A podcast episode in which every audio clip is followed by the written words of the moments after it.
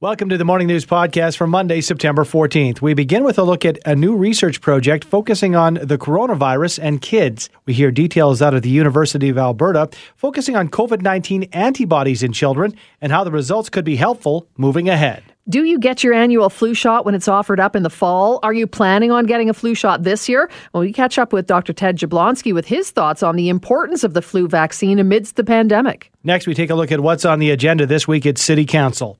Adam Toy, 770 CHQR City Hall reporter, has the details, including Council's recommendation to lower the penalty for late property tax payments by 50% this year. And finally, we look back at Terry Fox's Marathon of Hope 40 years later. We speak with Darrell Fox, Terry's younger brother, about a new book featuring the memories of 40 prominent Canadians. Our next guest is leading an 18 month study to measure the prevalence of COVID 19 antibodies in Edmonton children as they return to school. The results will help inform the Alberta government's ongoing response to the pandemic. With all the details, we're joined by Associate Professor of Pediatrics in the Faculty of Medicine and Dentistry at the University of Alberta, Dr. Piush Mandhane. Good morning, Dr. Mandhane. Good morning. Thanks for having me. Thank you for taking the time. Appreciate it. This study, well, let's talk about the impetus behind it because we've heard about antibodies, but why look specifically at the children? Uh, I think that's a great question, and it really comes down to three major issues. I think the first is we actually don't know what antibody levels are in kids and what would be considered positive or having sufficient number of antibodies and what's considered negative, and it may be different than in adults. Uh, the second is we don't know how long antibodies last in kids. So there's some early data to suggest that they may last six months or even less, but it may be different in children. Their immune function is still developing. And so, um, you know, this, day, this study following the children for 18 months will allow us to look at how long antibodies last. And then finally, you know, school return, all parents, myself included, are concerned as to what's going to happen with that. And uh, we're going to be measuring children's antibodies now uh, six months from now. So, you know, just part of this early school return, a year from now. So it's a fir- through change in antibodies in children through the first uh, full school year.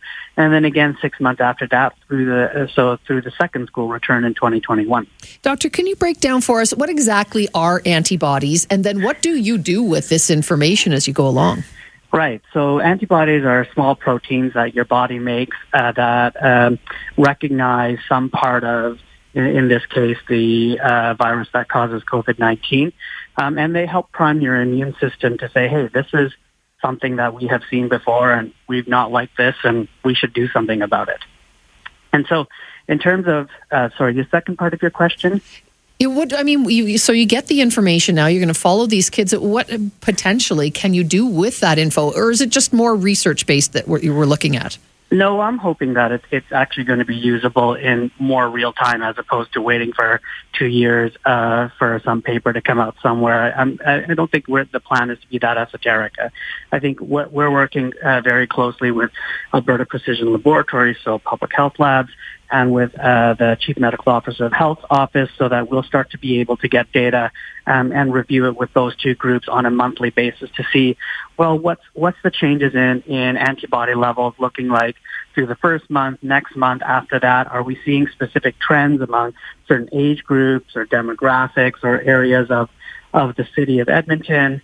Um, so I think well, hopefully we'll be able to start to action uh, the data sooner than two years from now because uh, who knows what two years from now the pandemic is going to look like. Doctor, further to Sue's question, when we talk about antibodies versus a vaccine, if, if, we are lucky enough to get a vaccine sometime in the next several months or, or next year, how does that differ? If we get a vaccine, does it uh, essentially give us the antibodies or are they completely different? Well, the vaccine, um, the way the vaccines uh, can work is uh, you get some, basically you're exposing uh, your body to some part of the virus or the inactivated virus. Uh, depends on the type of vaccine or the or the dead virus, and then you're priming your your body's immune system to to uh, start to generate antibodies. So you're not giving antibodies; you're priming the immune system to start to make its own antibodies, and then have those memory cells around um, if you actually get um, the virus that causes COVID nineteen later. Doctor, is some of the study, is the point of it to see why some of these young people have these antibodies but never get sick? Is that sort of, you know, part of what you're looking at too? Absolutely. So we definitely ask questionnaires throughout the study. We have some baseline data that we're taking now, and then we'll be asking questions of the families every two weeks. Have they been exposed? Have have they been tested? Which is a strong advantage of Alberta is that we have uh, universal testing availability for for anybody, even if they're asymptomatic. We talk about travel, whether they've been gathering, um, and so we'll be able to start to track some of these behaviors and changes and exposures over the last six months to whether they have changes in antibodies. One of the one of the questions uh, listed in an article on folio.ca, which uh, breaks down uh, some of your findings and the direction you're going in here, says what's the difference in antibody rates between the children who go to school and those whose families choose mm. online learning. So it's a very interesting. I guess you have two subsets within this study. Yeah, so uh, you know we definitely ask about school. Uh, what type of schooling are the children uh, participating in, and uh, uh, appreciating that that may change um, as the school year progresses. And so that's part of the question that we're asking is, uh, you know, are they going to school? Are they doing online school? Does that change over time? Um, and you know, are there uh, are they in part of schools that have outbreaks or not? And so again, that will help us to determine the the. It's not really transmission in a way because we're not doing the nasal swab or the throat swab, but really changes in in antibody. And I think, as you rightly pointed out, children can be more symptomatic, asymptomatic even. Um, and so, trying to understand um, why why does that occur? There's some some data to suggest that maybe it's related to um, how severe COVID-19 you get as to how how much antibodies you make and how long they last, and we should be able to at least get some sense of that. Mm-hmm. How long the antibodies last that could be really key, couldn't it? Is it too late for people to enroll in this study, or do you have all your participants? No, they can still uh, enroll in Edmonton. Uh, at uh, child study dot uh, no child study at ualberta.ca. No vowels in the child study. Um, uh, words. Uh, there, I should mention that there is a sister study or brother study in Calgary that that is, that is going forward, uh, led by Jim Kellner. I think they've they've had a fantastic response, but um, you know it's really an Alberta. It's an Alberta uh, project uh, focused on Calgary and Edmonton, but. Um, you know, I think we're working uh, in partnership with both studies and with the government to try to try to shed some light on this important issue. Good stuff. We're looking forward to it as it moves along. Thank you so much for your time, Doctor. Thank you very much for having me. That is Dr. Piush Mandhane, of course, a professor, associate professor of pediatrics in the Faculty of Medicine and Dentistry at the University of Alberta. Fascinating. Uh, you know, uh, I think it'd be really interesting to, to have your kid involved in that, to have them test yeah. to see, do you know, do you have the antibodies? How long do they last? Uh, did you get any kind of symptoms at all? It's because there's so much that we just still don't know the, the intricacies of COVID 19, mm-hmm. some people will be in hospital for weeks. Some people don't make it through to the other end. And I know there's people, oh, it's such a low percentage, but we've heard more and more about the health implications following. Yes. But to your point, how maybe you have a child at home that hasn't missed a beat, hasn't missed a day of school, and has the antibodies, and which means that it's been through their right? system. Why? It is just fascinating. Yeah. And, and, and also to hear, not to be gloom and doom, that this is COVID 19 and this is the pandemic coronavirus that we're in right now maybe in the future. That's why we have to really right. gather this info so we can battle the next one, whenever that might be. Here. 719 now. Do you get your annual flu shot when it's offered up each fall? Are you planning on getting your flu shot this year? Well, with flu season just around the corner, we thought it would be a good time to talk with our on call family physician, Dr. Ted Jablonski. Hi, Dr. J. Good morning. Let's talk about the flu shot. More important than ever, or do we not need it because we're all hiding in our homes basically anyway? Uh, more important than ever. Why so? Yeah, why so? If you've never had one done, this is the year you absolutely want to get one. Yeah, but we're hearing more and more, Dr. J. It might be counterintuitive that, yeah, we have this pandemic on, but uh, reports here and there that the uh, flu season might be less severe because we're social distancing, because we're hand sanitizing, because we're wearing a mask. What about that uh, school of thought? in theory, if we keep doing what we're doing, all the precautions we're taking, uh, we are going to have a very good flu year. Uh, Australia and New Zealand usually uh, tells us what we're, what's going to happen. They had a very good year. Uh, they had a very high immunization rate. They were uh, being very, very diligent with uh, all their precautions and had a very, very low uh, death rate from your typical influenza. So they did extremely well. So which bodes well for us if we do exactly what they did.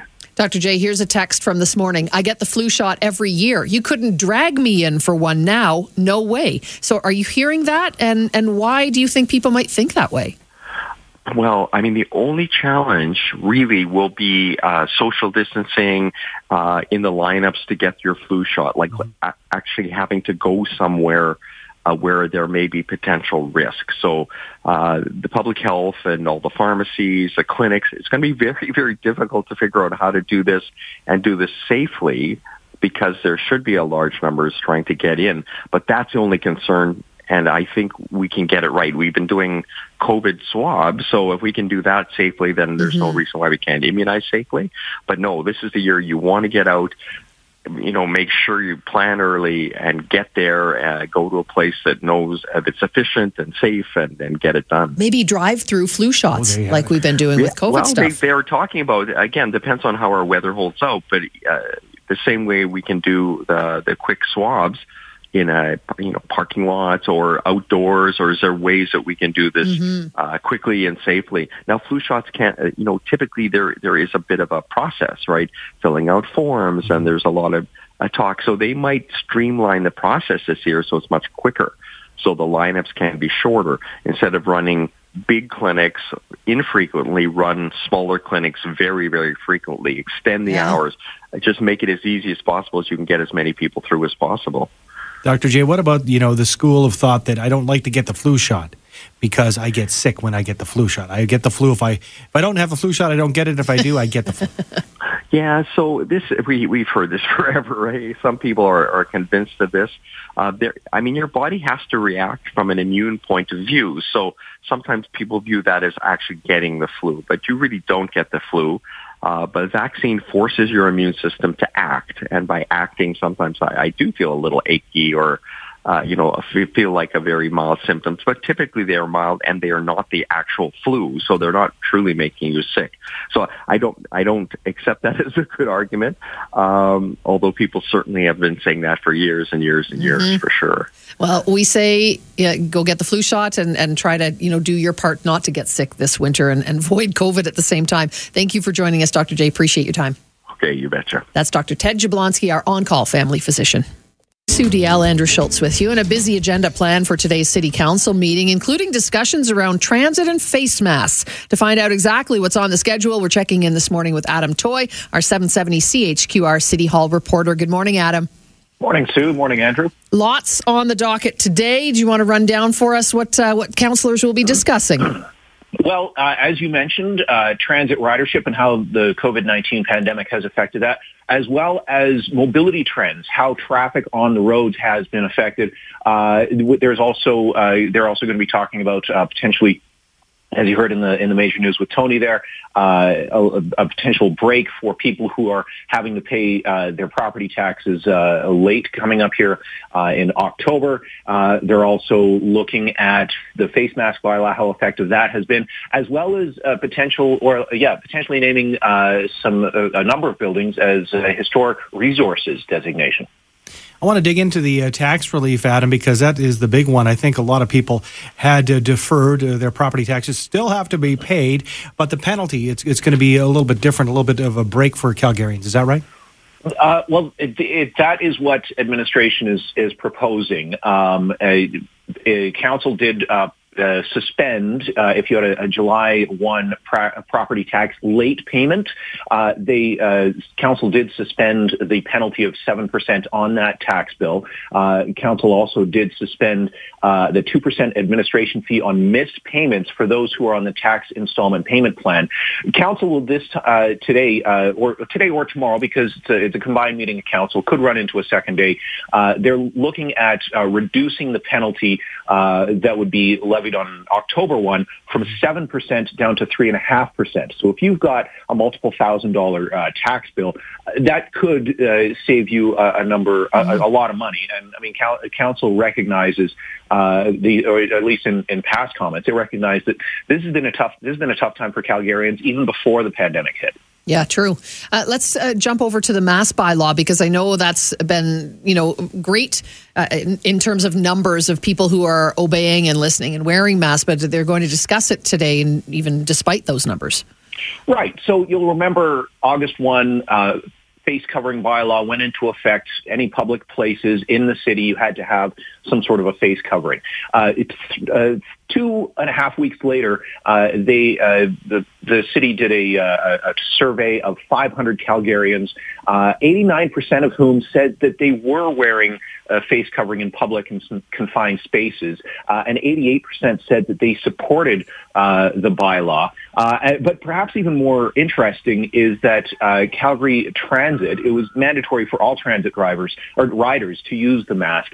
The transit had a, a customer face covering compliance rate of 95%. So 95% of uh, transit riders were covering their face using masks. Uh, meanwhile, to, you know, in mid-July, that was only 45%. So it was a significant step up. Uh, and it, it, you know, helps uh, provide some safety for those transit users uh, since the bylaw came in effect.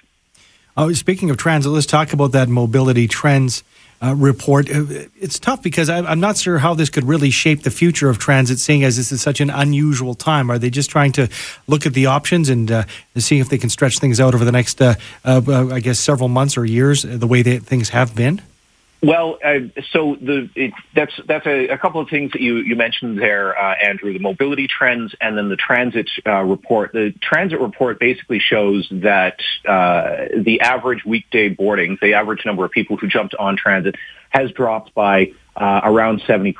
Uh, but that's up from a 90% drop uh, from the first two weeks of the COVID-19 pandemic. So transit ridership has uh, continued to increase. However, uh, transit and administration are advising the council that this is still a, a, a, vital service to provide to Calgarians. And with a city that's as spread out as it is, mm-hmm. it's it's challenging to get around if you don't necessarily have a car, especially if you, if you have to go to work.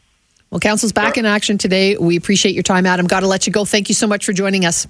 Thanks for your time. That's Adam Toy, 770 CHQR City Hall reporter. to teach us all to never give up on a dream. Terry Fox was born in Winnipeg, Manitoba, raised in Port Coquitlam, BC. At the age of 18, Terry was diagnosed with bone cancer and in 1977 had to have his right leg amputated six inches above the knee. Now, while he was in hospital, that's when Terry was so overcome by the suffering of other cancer patients, a lot of them young children, that he decided to run across Canada and raise money for cancer research. And he would call, as we all know now, his journey the Marathon of Hope. Well, fast forward 40 years, and Terry's brother brother Darrell Fox is marking the anniversary of the Marathon of Hope, promoting a new book called Forever Terry A Legacy in Letters. And we have the pleasure of chatting with Darrell Fox this morning. Hi, Darrell. Good morning. Hi, Sue. Hi, Andrew. Thanks so much for joining us. Uh, you know, it's a, it's a beautiful book. It's memories of Terry, and we all remember something different about Terry Fox and his run. So, talk to us about uh, how this idea to have, you know, the likes of Jann Arden, Darryl Sittler, Lloyd Robertson, famous Canadians write about your brother. Well, it was it was only my idea. I mean, I'm responsible for every letter in this book. I, I put it all together. It was just me. Good work. I wish, Sue. I wish. No, we had. It's it's a great team at. Uh, we, I called them the Penguin people who published the book, and and also I got to give kudos to James McGreath, uh, a Terry Foxer for life, who came up with the idea. And um, when he proposed it last July, we we jumped on board right away. We thought it'd be an excellent way to celebrate the 40th anniversary, and then we started to worry because there's not one author for this book. There's 40. Mm. So and so, time was was not an ally. We it wasn't on our side. We knew we had our work cut out, but we also knew that we felt that Canadians would uh, respond um, to being uh, approached, and, and that's exactly what happened. They were more than willing to to share their thoughts, their Terry thoughts, with with uh, us and the, the rest of the world. What was direction given, Darrell, to these uh, you know, writers, these uh, uh, just awesome Canadians who obviously have opinions about Terry and what he had done and what uh, his work continues to do. Was there a certain number of pages? Did you give them a direction, or did you say, "Here's a blank slate"? pretty well, uh, Andrew, a blank slate. I mean, there was a, a limit to the to the number of, of words, and uh, so there there was a, a role there in terms of editing some some of the letters down.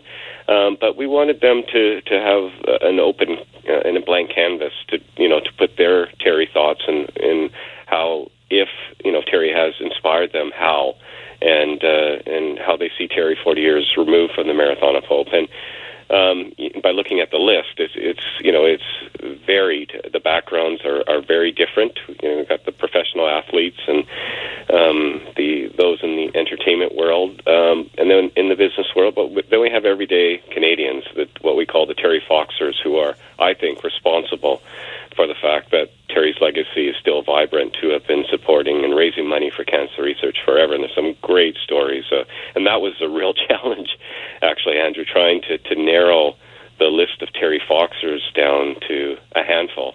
Uh, we could have filled 40 books with their stories. I bet. Well, volume two, we'll be waiting for that. Darrell, you know, you've got a, obviously a very unique perspective of Terry Fox. So, what was it like reading those stories of other people's memories about your brother? Well, um, needless to say, I have an incredible thirst for all things Terry. Um, I was there in 1980. I witnessed the Marathon of Hope. Um, I witnessed a miracle. Um, it, Terry's with with the, within me every day of my life. So to have something in common with with the 40 riders as they express their their thoughts and feelings towards Terry is I just can't get enough of it. So, you know, it um, it was like. Uh, my birthday every time a, a letter landed in the inbox mm. and and I opened it and, and read it and and and I'm holding the book in my hand right now. It's it's going to be very close by for the rest of my life. And you know, if I ever think I'm having a, a difficult or challenging day, I just need to to read from Wayne Gretzky or Tom Cochrane or Michael Bublé or uh, Jay Triano, and and uh, you know, my bad days immediately gone. Daryl, I you know I wasn't there with him like you were, but I, f- I think a lot of Canadians feel like they were. I so remember true. watching. I was eight years old, watching on television. My parents explaining to me the significance of what Terry was doing, and then uh, following up with movies and the documentaries. To me, I've always taken away the blood, sweat, and tears, the grueling time, and the hardships. But one thing you touch on is it, it wasn't always you know blood, sweat, and tears. There was some fun had, and and you uh, speak of Terry's uh, sense of humor as well. Yeah, I you know. Um, so I was uh, 17 um, when I joined Terry on the road, and you know I, I took a quick look at my resume and realized I had nothing to offer. so, but the one thing I had was a sense of humor. At least I did in 19, 1980. I've lost it since. but but the you know Terry had this incredible ability to to laugh and smile. Um, and you know you see there are photos in the book of Terry um, sharing that big smile and and that was my role. You know, I, the, it was ex- exceptionally stressful. It was, it was, as you just said, Andrew, blood, sweat, and tears. It, you know, every day during the day, that's what it was like. But the moments when we had uh, an opportunity and Terry had a chance to relax, they had to be they had to be good moments and happy moments, and they were. You know, we it was a an, a unique team and a great team, um, and it was a small team but we cherished those moments where we could relax and, and, and, and fool around. And Terry had like a Steve Martin like um, sense of humor, so we enjoyed skits and pranks on anyone who was part of the entourage, including the police officers, the Ontario Provincial Police in particular, who um, who uh, escorted Terry. We were always um, fooling around and stealing things that we shouldn't have been stealing from them and having some fun. Uh, I was 13 at the time myself. I remember most because I, I wish that I had been able to go and run with him. Every time Terry entered a, a town or a city, there were always kids running along with him. And that's the, the thing that I remember most. I think, you know, it's important too that we point out the royalties from the sale of this book are going to the Terry Fox Foundation, which continues to raise millions of dollars. Talk to us about that. Well, that's that's what it's all. That's so important to us. Um, you know, Terry would uh, pass on all the recognition, the school names, the statues, and and honors he's received, and, and trade them all for another dollar for cancer research. You know, that's why he ran across the country. He really did not enjoy. He he was very uncomfortable with all the praise he was receiving. It really bothered him, um, but the money did not. You know, it, and uh, that was so important, and that's why I think he'd be beaming right now. That smile is there. He'd be radiant with with how we've continued his his dream. And and you know, he said when he was forced to stop running on September 1st, it, it's got to keep going without me. Um, you know that the baton has to be passed, and it was. And Canadians have not forgotten, and uh, that's why the you know that figure is so significant. 800 million has been raised over the last 40 years. A great read uh, for a great cause. Thank you so much for sharing your time with us, Darrell. Oh, my pleasure. Thank you, Andrew. Thank you, Sue.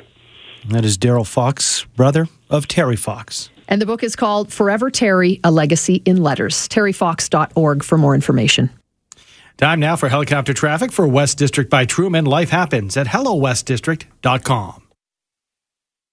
So far, so good if you're just heading into the downtown core this morning. Memorial Drive, nice and light, coming off of both Deerfoot and Crowchild trails. At Bow Trail onto 9th Avenue, that's also running problem free as you make your way out towards Macleod.